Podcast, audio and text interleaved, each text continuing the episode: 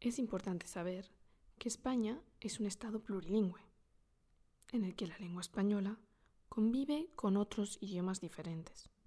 El catalán, el gallego, el vasco, el valenciano. Aquí, aunque el español o castellano es la lengua oficial, existen otras lenguas que se hablan en algunas comunidades autónomas y que son consideradas cooficiales. Esto aparece recogido en la Constitución española, que dice que el castellano es la lengua oficial del Estado, pero las demás lenguas españolas serán también oficiales en las respectivas comunidades autónomas.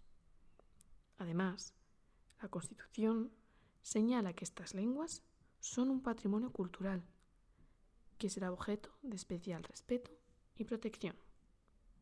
Por ello, no te tiene que sorprender que, si vas a Galicia, todas las señales estén escritas en un idioma que no reconoces. Es el gallego. O que, por ejemplo, en Cataluña, la gente hable catalán y estudie esta lengua en los colegios.